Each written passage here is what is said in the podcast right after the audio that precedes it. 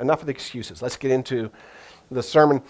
We, um, we're on week six now. We've been going through the life of Abraham. And we've been talking about Abraham is a picture of faith. Now, Abraham really lived. Everything we read about really happened. But God's in charge of editing his Bible. And the things that made it into the Bible were put in there for a reason. And the reason is that his life that he really lived is symbolic of our faith life that we live. So there's a lot of lessons for us in the life of Abraham. And so we kind of been walking through it with that idea because we're trying to walk by faith uh, and not by, you know, by our own, our own might. And Abraham's like the, the perfect picture of that. And it occurred to me last week, uh, I had a great opportunity to do something that I hardly ever do. Good preachers, not me, uh, usually have three point sermons. And uh, my dad was very good at three point sermons. And you know, you could wake him up at three in the morning. hey, I need a three point sermon on. And he just wake up and write down three points, probably on the back of an envelope, and go. You know, he was real good at it. Uh, I usually have one point if I'm lucky. You know, those of you who've been here for a while, I kind of meander through a point. Uh, last week I had this great opportunity to do a three point sermon. I missed it. So I'm going to go back and pick up the three points from last week's sermon. Just going to hit on the points, and as a, as do as a kind of way of introducing where we are in the story. So Abraham has followed the Lord into the promised land. We've had some things hiccups with his faith, but he's back. And then last week something really incredible happened because there was a battle, a huge battle. It took place between nine kings. There were four kings who were kind of the powerhouse of the region, and there's five kings who were rebelling against them. And the four kings has mopped them up. They first had one battle that kind of stopped it, and then when the five kings rose up again, they smacked them down again, and they took all their possessions and left. Uh, unfortunately for those four kings, one of the possessions they took was a person and the person was Abraham's nephew. Now, Abraham had nothing to do with the battle at all. It was, it was outside of, of his world. He didn't care about it until he got word that his nephew, Lot, had been taken. And Abraham gathers up a fighting force from his servants. He has 387, the Bible tells us, servants who've been trained in battle. He must have a huge servant load when you take 387 of them and give them battle training. And he goes and he gets two, two neighbors of his who are allies. We don't know how many people they provided, but not many. Probably about 500 people chased after these four kings. And they took them on in the middle of the night and they, they destroyed them. They, they just sent them flying and they recovered everything they had stolen and they came back. It was just an incredible victory. Um, you know, kind of the Bible throws it in there, and uh, we see that. So then, after it's all done, something really important happens, and here's where the three points come up. Uh, he's coming back from this big defeat, uh, his victory, their defeat, and he's coming up, and the king of Sodom, who was one of the kings who was defeated before and lost things, came to meet him because he's going to ask for his stuff back. But there's this other king, comes a very mysterious character in the Bible, Melchizedek. And this is the first time we see him introduced in the Bible. He's discussed a couple more times. Uh, he's discussed in the New Testament as well. But the Bible describes him as the high priest of God. And he's also the king of Salem, which would be a Hebrew for peace. He's the king of peace, high priest of God. So he's symbolic of a lot of things. We don't really know exactly who he is. He seems to have been around for a while. So Melchizedek comes back. Now I want to show you what happens here. He comes out and he brings out bread and wine. Now, now I want to put this in context for you. This is way before Jesus Christ gives us communion. I mean, Jesus Christ won't come along for about 3,000 years. This is about a 1,000 years before Passover will first be celebrated. So long before we have any kind of a reference point for Passover or communion, here's Melchizedek coming with specifically bread and wine. That's because God's eternal. He didn't need Moses to, to, to start this tradition. This is God. And God's high priest is coming basically to offer communion before there was such a thing. This is the first occurrence of it. We see his high priest come because God's God. He's going to offer him communion. But here's the amazing thing he isn't bringing any animals to offer a sacrifice for sins. Now, in the law, which, which you know, comes a thousand years from now, you can't go to communion if you're dirty or if you have blood on your hands. You're going to have to be cleansed first and that's, a, that's something that's going to be held true all the way up in, you know, in, into the you know, early days of the church. That if, if this is it, you're going to have to be cleansed first. And so you would think that after he came back from a battle, the first thing he would have to do, the high priest would say, Well, you're going to have to get cleaned before you can come to have communion. But that's not the case. In fact, he just comes to bless Abram and to share a meal, communion with him. So here's the thing that's incredible about what we just talked about is Abraham went off and he did God's work. We know this because this is part of the blessing. Melchizedek will say that God you know, sent him. In fact, Melchizedek blesses him and said, Blessed be Abram of God Most High, possessor of heaven and earth, and blessed be God Most High, who has delivered your enemies into your hand. Okay? So he's going to come, he's going to tell him that, and, and that's all it is. It's a blessing.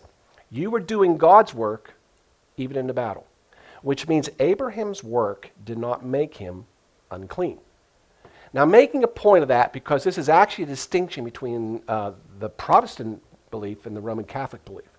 Because in the Roman Catholic Church, they basically teach that if you're not working, the only holy work, the only clean work is the church's work.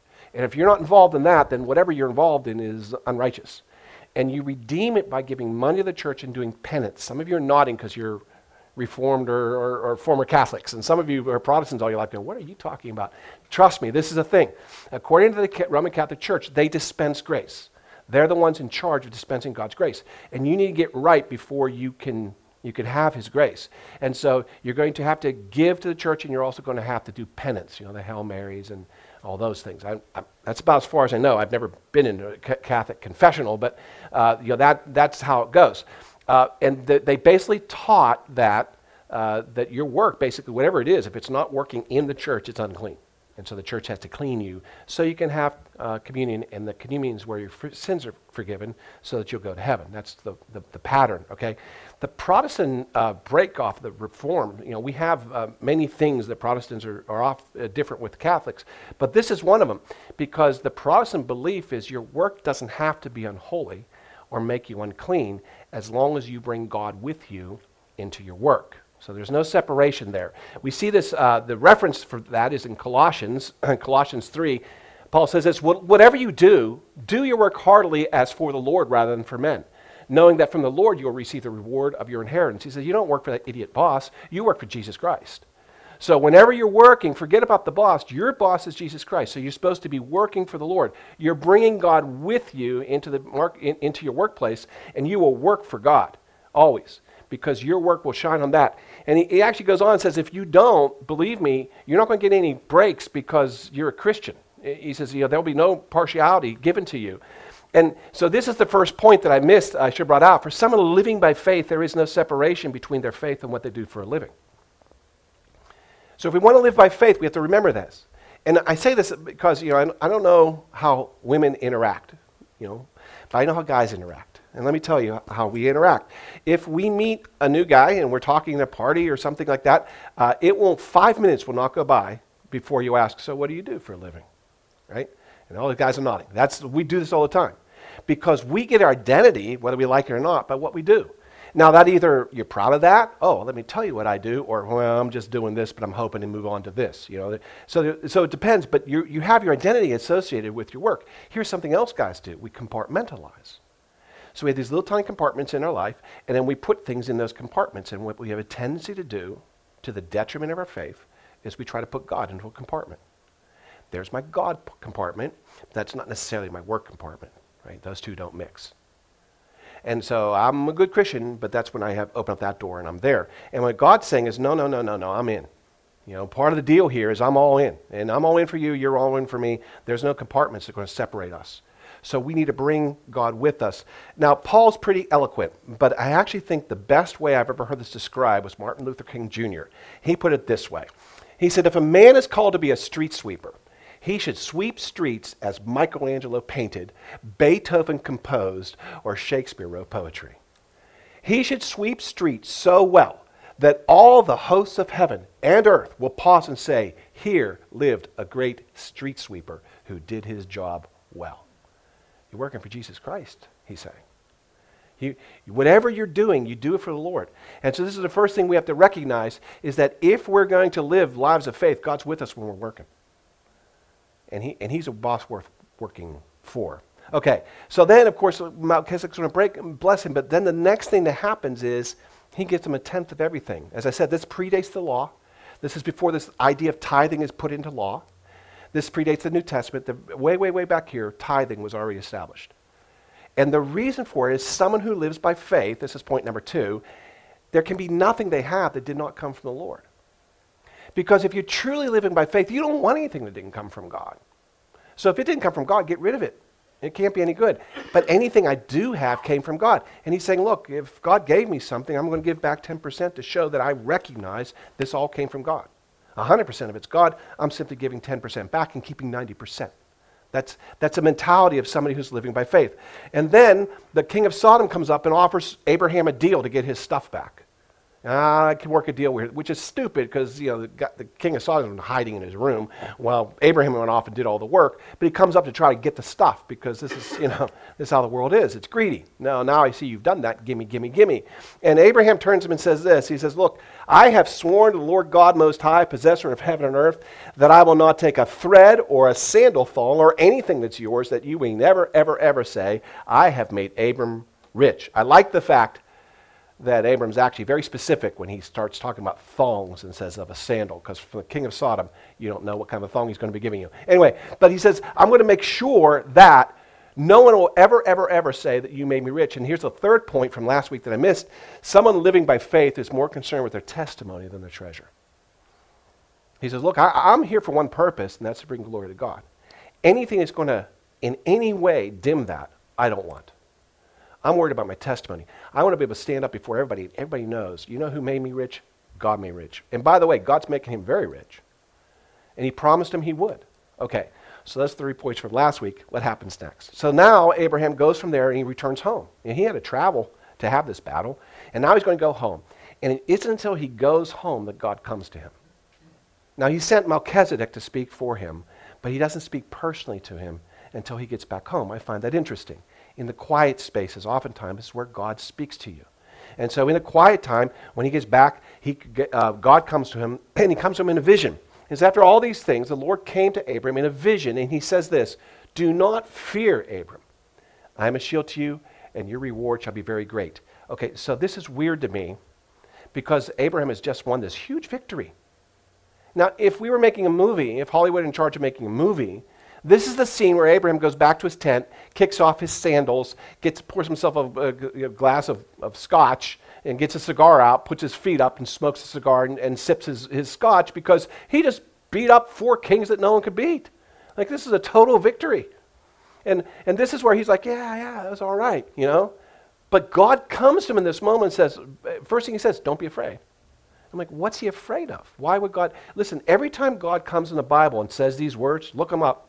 New Testament, Old Testament, every time he comes and says, Do not be afraid, you know why he says that? Because the person's afraid. Every time. God's not wasting words.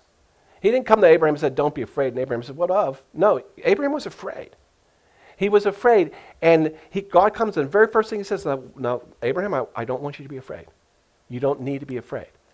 And what in the world is he afraid of? Well, what are any of us afraid of? Well, there's only two things, really, if you cut it all down to pieces, there's only two things that we're ever afraid of in life. The first thing is we're afraid something bad might happen to us. That's the fear that we have. Now, we might not express it that way, you know, like my wife will say she's afraid of spiders right? But the reason she's afraid of spiders is she actually believes that spiders can jump 15 feet and they have fangs. And so something bad, you know, everybody's nodding. Yeah, you betcha. Yeah, uh, uh, spiders, they're deadly. She's not even, she doesn't even trust daddy longlegs. She's sure they're hiding fangs somewhere. Me personally, I'm afraid of my wife. But the point is that we're afraid something bad might happen to us. That's what we're really afraid of. We're afraid of something bad might happen to us. Right? The second thing that we're afraid of is the other side of that we're afraid something we really, really want is not going to happen to us. Our heart's desire will never be ours. And we're fearful of that. So I wanted to show you that when God comes to him, he actually addresses both these concerns, which tells me Abraham was afraid of both of them. He says, Don't be afraid, I'm your shield. You don't have to be afraid of anything getting through you, not even spiders. I got them all. I will, I will block everything from you, right? And then he also says, And I'm going to reward you. And your reward's going to be great. I'm going to bless you with amazing, something amazing and, and, really great. So the question is, didn't God say this already? Yeah, he did. If you go back earlier and go back in the, you know, we're, we're in week six, he said like twice now already. He's repeating himself. Um, uh, and, and God does repeat himself sometimes. And I, I need to tell you, beware when God repeats himself because he's usually doing it for a reason. Pay attention when you feel like God has repeated himself to you. Because there's usually a reason for that. You know, some of you who know um, Victoria's had quite a summer. You know, remember when you went to school and you had to write an essay on what I, how I spent my summer vacation, right? Well, if Victoria wrote that essay, it'd be a sad tale because she got some kind of extreme case of poison ivy, then she had some kind of a toxic shock her body went into, and she's been hypersensitive things ever since, and she's still working her way out of it. Now, she's still not better. She looks better, but she's actually um, heavily sedated. No, but uh, she, she's, she has a lot of antihistamines in her, though, to help fight off some of this stuff. And there's been a lot of, a lot of uh, healing that's been going on. There's still a lot more that has to happen. Here's the thing about that, and some of you know this story.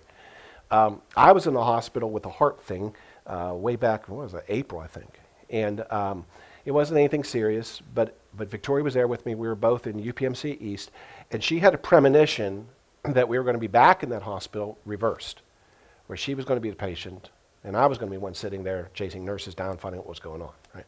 Um, and that actually happened a month later in May. While she was in the hospital, while we're waiting for them to come back with the test results and things, she had felt God, she was praying, felt God was saying, You're going to go through this and you'll be fine, but you're going to go through it and I'll be with you. And she told me that, you know, and I thought, well, okay, um, that very well might be from God. That's not necessarily good news because it means you have to go through it. It's better to avoid it. But if God's going to be with you, you're going to be healed. At least we can rejoice in that. Uh, and then, not long after that, uh, when it seemed to be getting worse, she got a phone call from somebody in the church that she hadn't spoken to in quite a while. And that person said, I just have to tell you, I feel God's telling me something to tell you. And that's that you're going to be all right, but you're going to go through this, and He's going to be with you. And Victoria said, Wow, that's exactly what God told me. So that's what we call confirmation. Only about a week or so later, she was here for a Saturday night service, and somebody who's a real introvert, like hardly ever speaks, uh, she came to me and says, Would it be okay if I told Victoria something? I don't know what's going on, but my heart's like pounding in my chest. I feel like God has a message for her. I says, Yeah, sure, go ahead, you know. And she says to Victoria, I don't know, I never do this, never done this before in my life, but I feel like God wants me to tell you, you're going to get through this. He's going to be with you, but you're going to go through it. That's the third time. And that wouldn't be the end of it. There'd be more of them, right? That should have been a tip off to us. This is going to take a lot longer than we thought. That should have been tip off. Because God does that. He reassures you ahead of time to remind you what He's already promised you. And He's doing it because He knows it's going to be so long you're going to lose faith. He's going to keep coming back and, and, and to reassure you. Because sometimes we have to go through something and we're going to go through it. And He's basically saying, You thought when I said you could go through this, you, us, it would be a week. No, it'll be longer than that. And we saw that happen with this church too. You know, we've been praying for this building and praying for this building and praying for this building, and we're getting ready to move into our next phase. We keep thinking, we keep thinking. And then a couple weeks ago, some of you were here, God sends this new believer, we never met before, he never been here before. um, God sent him here with a message. Uh, and uh, he says, you know, I'm just kind of all new to this thing. I, I've just been a Christian for eight months. I don't know what I'm doing exactly, but I think God has a message for this church. And he gave us a, message which basically reaffirmed everything that we had already been told about the church and the church's future. And I thought, oh, hallelujah. And then when he left, the next day I was thinking about it, uh oh, God just repeated himself. That means this is going to take longer than we expected, right? God will do that. He will, re- he will encourage you and re encourage you and re encourage you. So when you catch God repeating himself, he's not wasting words. He's trying to let you know what I said is true, but it's going to take you longer than you thought. Hang in there hang in there. I, I don't know what else to tell you, uh, but uh, hang in there. So God tells him you're going to be uh, safe and you're going to be uh, you're going to be rewarded. And Abraham doesn't seem to worry at all about being safe. Uh, he he just fought a battle that he couldn't win and he won handily. So he knows God's there. But look what he says next. Lord God, sovereign Lord is actually the actual translation for that. Oh, sovereign Lord, uh, what will you give me, seeing that I go childless? In fact, the heir of my house is now Eleazar of Damascus. So, since he has no children, he has a will. And in the will, he is named Eleazar of Damascus. No idea who this guy is. He's like disappeared from history. But he must have been somewhat close to the family. And so he says, if I should die, all my stuff goes to him. Can't leave it his, to his wife because in those days women couldn't inherit anything. So, so he's picked Eleazar of Damascus, which is interesting since Lot lives with them and he's a relative, but he's not giving it to him. Maybe he knows something about Lot. And then Abraham says, You have given me no offspring. In case you didn't understand what I just meant by that, I have no children. So I'm 90 some years old at this point, God, and you can bless me all you want, but I'm not going to be around a whole lot longer, and then what? I can't even give it to my child because I'm still childless. Because he doesn't care about money. He's already rich in things. There's one thing that he's wanted for a very long time. He wants a son, he wants a child. Now, it, the Bible told us that 387 servants of his were trained in warfare. Those servants live with him you know, in his, in his huge estate. I want you to picture what it's like for Abraham watching children be born all around him, but not him. He has his promise from God, and he has God's hand on his life. He's got this great blessing, he's got all this wealth, but the one thing he's wanted since way back when he was 75 and God first came to him 20 some years ago, he wants a son. And God said, I'm going to make you a great nation. Well, great God, but I'm 90 something now. I've been patient. I've got nothing. I've got no child. I've watched everybody around me have children. Lot has children. The unrighteous Lot has children. I've got nothing. And so he says, Exactly how are you going to bless me when the one thing I really need I still don't have?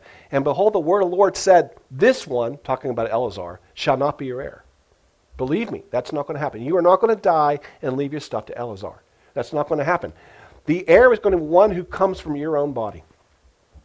That's, that's, that's who's going to get, your, going to get your, your wealth when it's all done. And he brings him outside and he says, Now look up at the heavens, count the stars, try it. See if you're able. Because as many stars as you see, that's how your descendants will be. And by the way, this does not just include all Jews. There's been many of them in the, in the 3,000 years that will follow. It also includes you, because he is your spiritual father. You know, it's because of the faith of Abraham and through the line of Abraham that Jesus will come. So we all count as well. You couldn't possibly number all the descendants of Abraham. God's not lying here, He's telling the absolute truth. And Abraham believed in the Lord, and God accounted that to him as righteousness. What he's saying is just believing in me gets you right with me. It's like your sins forgiven, you're right with me because you believe me. This is a really big verse for Paul. Paul quotes that one all the time. And then he says, I am the Lord who brought you out of Ur the Chaldeans to give this land to you so you will inherit it. And then he says, Lord God, how shall I know that I will inherit it? Now we're moved off the child. He believed in the child. But he's looking around this land and he knows he's surrounded by enemies. He says, How do I know that I'll be able to inherit it? You know, it's one thing to take it, but possessing it's a whole different story. So, how do I know that I will inherit it? And I need a sign, in other words. I need some sign. And then God says something really, really weird, and let me read it to you, then I'll explain it. Uh, so he says, Bring to me a three year old heifer, a three year old female goat, a three year old ram, a turtle dove, and a young pigeon. Now, that's weird to us. It's like Noah's Ark all over again. But there's actually a very specific reason he's asking for all these things. And you'll notice Abraham doesn't ask him why, because he knows exactly what God's doing. Okay, so three year old heifer, three year old female goat, and three year old ram. These are, these are animals in their prime. And they're going to be part of something called a covenant. And covenant is something that God uses, but it was also being used in the area. It wasn't the only uh, Jews were not the only ones who would use this. And so he goes and he gets these things and he brings them all and cuts them in two, right down the middle, and places them on opposite sides of the other. So he separates them and he, he splits them apart. Now, what is going on here? Uh, something known as cutting a covenant. We call it making a covenant. But the actual term, if you look up the Hebrew, is to cut a covenant. And this is how it's done. They take it and they cut these things and they separate them and they put the space between them. And they gather all the people around, and the two kings who are making a deal or cutting, cutting a deal or cutting a covenant will then walk through the carcasses together. And they will proclaim that they are cutting a covenant together. And what that means is they're saying, bear witness, if any of us don't keep, if either of us don't keep up our side of the bargain, we will be like these dead animals. And it was very serious. It's like, it's like a blood, lo- blood oath to another level. There's a covenant. And that's what God's actually saying. He said, I need you to do that. So he goes, and he doesn't even have to be told what to do with them. He knows exactly what he's doing. He cuts them all up. And then when the sun went down, a deep sleep fell upon Abraham. He falls, he falls asleep. So he cuts this. He's waiting for God to say what happens next. And God says nothing until this deep sleep falls upon him. And then God gives him a prophecy. He said, I need you to know what's going to happen. So he actually tells him about the whole bit with slavery in Egypt, and all that was told to him ahead of time. He said, But you're not going to see any of it. So when I say I'm going to give you this land, in other words, I will give it to you, I will give it to your descendants, but you won't be around when that happens. And then God performs the covenant ceremony. And it comes to pass, when the sun went down and it was dark, that behold, there appeared a smoking oven and a burning torch that passed between the pieces. This is what the kings would do. If night was falling and people were watching, they'd have a smoker and a torch. And they'd walk through it, and they did that so people could see them from all around. And they'd walk through this so everybody could witness it. Even if you weren't up close, you could see that. So I would oftentimes wait till night to do it. God does it. But I want you to see he does it alone. Abraham doesn't walk it with him. God says, I'm making a covenant, and you know who it depends upon? Me. That's who. Here's how you can know that this is true, because I said it. I'm the only one who can make it happen, and I'm the only one taking this promise. You don't have to do anything. This is on me. Good thing, too, because the next chapter, Abraham's going to go off and screw up, like we all do. But God's covenant is not dependent upon us, God's covenant is dependent upon Him. He was the only one who walked in the covenant. And we see this idea picked up in scriptures. One of the most famous scriptures in the world, Psalms 23, right? He restores my soul, verse 3, and he leads me in the paths of righteousness. Why? For his name's sake. So I'm going to do this for me, he says. I'm going to do it because I said so. That's why. And then Paul loves this story. He tells it in Romans 4. He says, In hope against hope, Abraham believed. He had no reason to believe God could do this and, he might become a father of many nations according to that which has been spoken to him. Now, what be, without becoming weak in his faith, when he contemplated his own body, because he's as good as dead, he's almost 100 years old. It's like, how are you going to, how are you going to exactly do this? Uh, and Sarah's womb is, she's already through menopause, so that's done. So you could look at the problem and say, well, this can't happen. Instead, he looked at God and realized, watch this, fully assured that what God had promised, God was able to perform.